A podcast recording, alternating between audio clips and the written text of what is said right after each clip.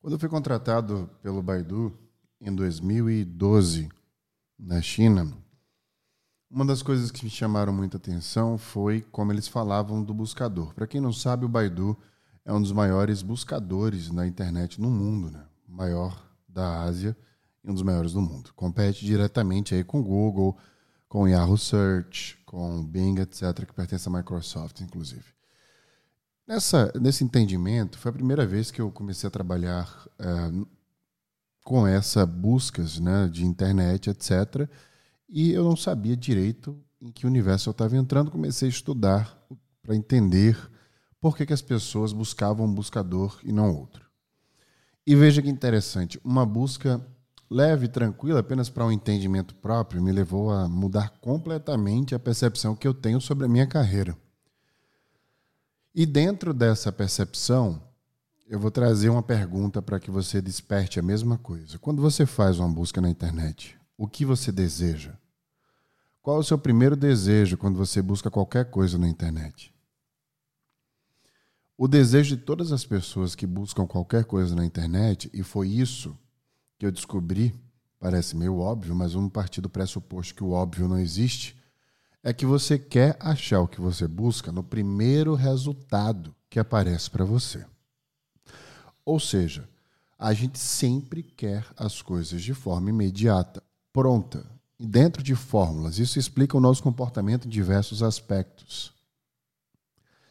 Então, eu pensei, se as pessoas utilizam um buscador e sempre valorizam aquele que traz a resposta que elas mais gostam, em primeiro lugar, por exemplo, na primeira página, o que é que eu preciso fazer para que a mesma coisa aconteça na minha vida enquanto profissional. Ou seja, eu preciso trabalhar em projeto, que as pessoas em projetos, que as pessoas pensem primeiro em mim quando elas buscam ajuda. Veja que interessante.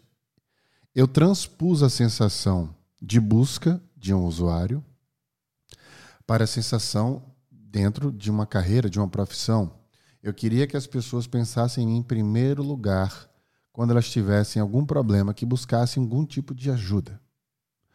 E aí é que eu percebi que, para que a gente possa ter sucesso, e eu vou utilizar a palavra sucesso como ser produtivo em algo que a gente queira, da forma que a gente deseja, a gente precisa ter dois termos que eu aprendi dentro dessas pesquisas que eu fiz para entender como trabalhar melhor numa empresa de busca da internet. No No Brain No Game Cast de hoje, a gente vai entender que, apesar do sucesso não ter segredo, as pessoas que se sentem bem-sucedidas no que faz têm um padrão de comportamento no posicionamento profissional dentro da atividade que elas exercem. Hoje, vamos mostrar e tentar entender como ter relevância e acuracidade.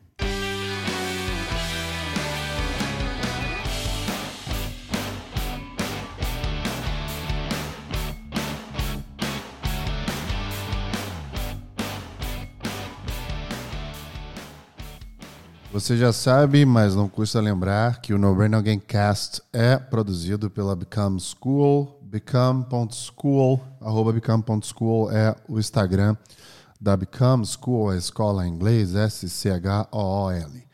E é claro que no Natal a gente não ia passar em branco, a Become está abrindo nos seus cursos gratuitamente aí para você poder ter um poder persuasivo e posicionamento que tem a ver com o podcast, inclusive, de hoje, gratuitamente. Aí é só você clicar na descrição deste episódio e se cadastrar gratuitamente no curso que nós estamos abrindo para você.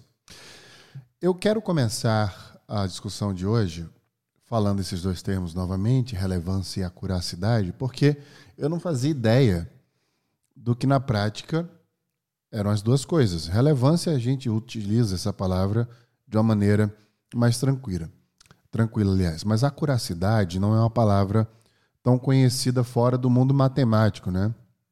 Acuracidade é precisão, enquanto relevância é autoridade. Vamos sempre lembrar disso. Então, todas as vezes que você entender eu falar sobre acuracidade, eu estou falando sobre precisão. relevância, estou falando sobre autoridade. Então, o resumo da história inteira é que um buscador que se destaca na internet é sempre um buscador que traz acuracidade e relevância nas pesquisas. Olha que interessante isso. Você só utiliza um sistema de busca se ele tem acuracidade, ou seja, vai lá na precisão do que você está buscando e aquilo que você está buscando, aquela parte que ele está mostrando para você, tem uma relevância, ou seja, exerce uma autoridade sobre aquilo que você precisa. Então, eu penso como é que eu posso me munir desses dois pilares. Eu vou fazer aqui uma declaração audaciosa. Eu me atrevo a dizer que o padrão de todas as pessoas que de fato conseguem ser bem-sucedidas no que fazem é esse: acuracidade e relevância. Para para pensar nas pessoas que você considera pessoas de sucesso. São pessoas que são extremamente relevantes no que faz, extremamente. E que têm uma precisão quando operam. Uma colega de trabalho chamada Jenny, a gente trabalhava no Facebook juntos, trabalhou por quatro anos. Ela começou a se destacar muito no time. E eu sempre gostei muito de ser promovido, né? de, de ser visto como alguém que estava entregando ali acima da média para o meu chefe. Não necessariamente para o meu time ou para a empresa, eu tenho essa peculiaridade na minha carreira. Eu não me importava tanto em relação às pessoas ao meu redor ali, de outros times. Eu, tinha, eu dava muito mais importância ao meu chefe. Se o meu chefe me visse como uma pessoa que estava performando bem, era suficiente para mim, apesar de eu entender que no trabalho, devido inclusive a questões de politicagem, a gente precisa prestar atenção em, da forma que as pessoas nos percebem. Mas isso é uma história para a gente contar no próximo podcast. Nesse de hoje, eu quero que você preste atenção na história da Jenny. A Jenny começou a se destacar muito. E numa conversa que eu tive com o nosso chefe, ele falou para mim: olha, olha como a Jenny está naturalmente se destacando. E qual que é esse posicionamento que ela está tendo? Qual é essa questão que ela está trazendo que está fazendo com que ela se destaque tanto? E aí a gente acabou tendo esse alinhamento de percepção de que o destaque da Jenny acontecia porque ela estava sendo se especializando cada vez mais no Instagram Video Ads. Ou seja, era um novo produto da época, né? O vídeo no Instagram, na época que a gente estava lançando, era super novo. E do time inteiro ali de parcerias, a Jenny era a única pessoa que sabia de qual sorteado aí tudo sobre o Instagram Video Ads. Ela estudava, junto com o time direto do Instagram Video Ads, ela estudava da plataforma na empresa, ela estava muito atenta a esse assunto, ela começou a respirar esse assunto. E aí todo mundo começou a buscar a Jenny para reuniões. A gente vai falar sobre Instagram Video Ads. Ah, chama a Jenny porque de todos nós aqui, ela é que mais domina esse assunto. E ela começou a virar uma espécie de oráculo ali para todos os times ao redor. De times de, a gente era time de parcerias, mas tinha vários outros times de marketing, produto. Enfim. E ela começou a ser chamada e vista por todos esses times. E aí é óbvio que eu vou perguntar para você, mas você já sabe. O que é que fez a Jenny se destacar e aí mais tarde ser inclusive promovida no meu time dentro desse cenário? Relevância e acuracidade. As pessoas queriam, veja, como a gente quer tudo muito rápido, iminentemente e tudo pronto, a Jenny oferecia isso para as pessoas. Ela oferecia uma fórmula de velocidade. Ou seja, quem acessasse a Jenny naquele assunto, rapidamente ia saber tudo que estava acontecendo na empresa sobre aquele assunto, ela ia moldar para você todas as questões mais importantes que você precisava saber com relevância, ou seja, autoridade de quem estudou e entende, e, obviamente, acuracidade, ou seja, ela ia te dar uma precisão nas informações. Veja que ponto de convergência importante nessa percepção. Estas experiências que eu tive me fizeram perceber que o bem-estar no trabalho está exatamente em coisas que eu faço com menor esforço mas que traz o máximo de retorno possível. Essa é a minha conclusão. Porque a Jenny, antes desse cenário, ela teve alguns problemas de, de burnout e afins, assim como eu também tive. E o que é o burnout? É o acúmulo de trabalho. E aí vem uma grande questão que eu quero colocar para você. Por que nós acumulamos o trabalho? Bem, a gente pode acumular trabalho por alguns fatores. Vou resumir aqui nos dois maiores. Uma condição neurológica, pode ser TDAH, por exemplo. Você não consegue lidar com tanta coisa, começa a acumular mais tarefas. Por quê? Porque quem tem TDAH, naturalmente, vai se sentir menos produtivo. E aí, para se sentir mais produtivo, essa pessoa começa a acumular mais trabalho para mostrar que pode fazer. Só que aí é óbvio que entra numa cascata de problemas, numa bola de neve. A segunda é a falta de gestão mesmo, direta. É a maior de todas, disparado. Quando a pessoa tem burnout, ela naturalmente tem uma gestão ruim. Ou seja, o líder dela não está gerindo ela bem. Por quê? Porque isso faz a gente aumentar o esforço em detrimento a uma produtividade. E aí a Jenny, nessa, nesse cenário, como ela estava trabalhando com acuracidade e relevância, ela estava se sentindo muito bem, numa crescente muito boa, estava fluindo, estava em estado de flow constante. Por quê? Porque ela começou a achar uma via de trabalho, uma veia muito importante, onde ela fazia menos esforço e trazia mais resultados. Porque ela estava utilizando essa fórmula de buscar algo, talvez naturalmente, que ela tinha habilidade e capacidade para fazer. Ou seja, a gente faz, por exemplo, se a gente pegar um jogador de futebol e botar ele para jogar futebol, ele vai ter uma naturalidade muito grande. Se a gente colocar um peixe para nadar, ele vai nadar com naturalidade. Agora coloque um jogador de futebol para fazer qualquer outra atividade que não seja sinestésica, por exemplo.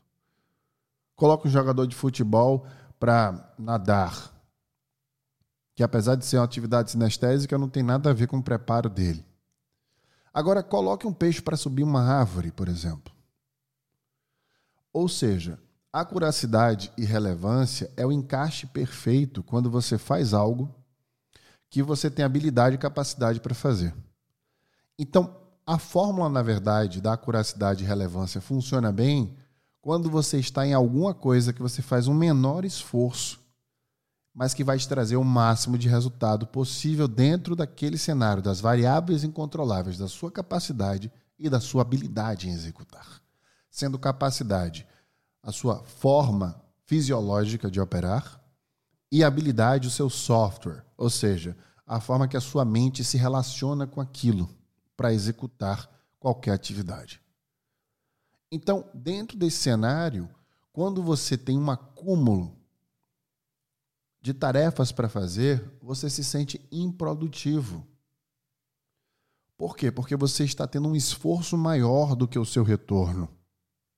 E a gente sabe que produtividade é uma sensação. Então a gente deve buscar estruturas que causem a sensação de produtividade e não o contrário. Então, se você acumula trabalho, você está acumulando esforço. Aqui vai uma dica muito fácil de perceber que você está indo para um caminho sem volta. Todas as vezes que você está fazendo alguma coisa que está acumulando um esforço maior do que o resultado que é gerado por ele, você está entrando num cenário de improdutividade. Ou seja, todas as vezes que o esforço for maior que o resultado, mesmo que você ache que a longo prazo vai ter um resultado melhor, você está num cenário improdutivo. A minha sugestão é que nós busquemos, de maneira geral, um posicionamento, primeiramente com acuracidade e relevância, sobre o que nós podemos fazer, sobre quem nós somos. E depois nos posicionarmos para o mercado dentro desse cenário de autoconhecimento. Veja que importante o que eu estou falando. Para que a gente tenha uma atuação de acuracidade e relevância na carreira, a gente precisa primeiro fazer uma triagem interna, uma acuracidade e relevância naquilo que a gente pode fazer. Porque eu, por exemplo, eu sou um ser que tem diversas habilidades e capacidades. Consigo tocar vários instrumentos, consigo jogar vários tipos de esportes, por exemplo, praticar, aliás, consigo fazer várias coisas. Mas onde está a minha acuracidade e relevância? Está na minha comunicação. Eu me comunico muito bem. A minha comunicação me faz ter menor esforço e maior resultado. Entendi isso. Ou seja, eu fiz um exercício de busca interna. eu usei o meu inner search, né? Minha busca interna e entendi que a acuracidade e relevância das minhas habilidades, ou seja, aquela coisa que eu faço com menor esforço e que me traz o maior resultado é a minha comunicação. OK? Como eu vou me posicionar agora no mercado? Isso me fez mudar completamente a minha carreira. Eu era um executivo muito bem sucedido. Trabalhava no Vale do Silício, já tinha trabalhado na China, trabalhado na Europa. Voltei como sócio de um banco para o Brasil mas não, não estava trabalhando dentro deste cenário de acuracidade e relevância profissional. Ou seja, de uma maneira ou de outra, eu estava fazendo esforços e tendo sempre esforços para trazer um resultado. E por mais que na minha cabeça compensasse, porque meu salário era X ou Y, o meu bônus era Z ou H, eu estava fazendo um esforço. E acredite, qualquer esforço que mata o seu bem-estar é infinitamente maior do que qualquer resultado. Você não pode trabalhar em alguma coisa que está matando a sua própria existência. A conta nunca vai fechar, independente deste resultado que você vai ter. Você só poderá se sentir bem dentro de qualquer tarefa se você faz algo que utiliza o teu melhor. O problema é que você não sabe muitas vezes o que você faz de melhor. Eu canso de perguntar o que você faz melhor de, do que um milhão de pessoas. Muita gente não consegue responder isso de maneira rápida. E eu simplifico. Eu falo português melhor que um milhão de pessoas, porque, por exemplo, só na China tem bilhões de habitantes. Eu falo português melhor do que a maioria deles, se não todos. Isso quer dizer que é uma fórmula matemática ali, uma fórmula é, para a gente poder entender matematicamente, com precisão, como a gente aplica esse mesmo pensamento, essa mesma fórmula na vida. Eu sempre gosto de falar que se você faz alguma coisa que pode ensinar para um milhão de pessoas, você já tem um mercado para atuar. No meu caso, é a comunicação. E no seu caso, é o quê? A gente está prestes a começar um ano novo. E nós temos um modus operandi de sempre sentir uma motivação de mudar e fazer algo para melhorar nossas vidas no início de ciclos. Então eu vou utilizar esse sentimento ao nosso favor para te sugerir corrigir tua rota e questionar tudo que você vem fazendo até aqui.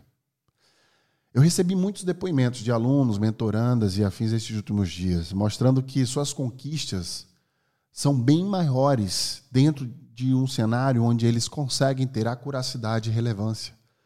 Um pediu demissão para viver o melhor dos seus objetivos, a outra passou no mestrado na Alemanha, o outro mudou de emprego e agora tem muito mais a ver com o jeito dele de querer viver a vida, com o seu lifestyle, né, seu estilo de viver. Ou seja, isso quer dizer que essas pessoas escolheram viver o seu melhor. E só há uma forma disso acontecer: se priorizando. Se você não consegue se colocar em primeiro lugar nas suas escolhas, sejam quaisquer escolhas que fizeres na vida, você nunca vai conseguir sentir bem nessa jornada. Todo princípio de satisfação pessoal começa na priorização.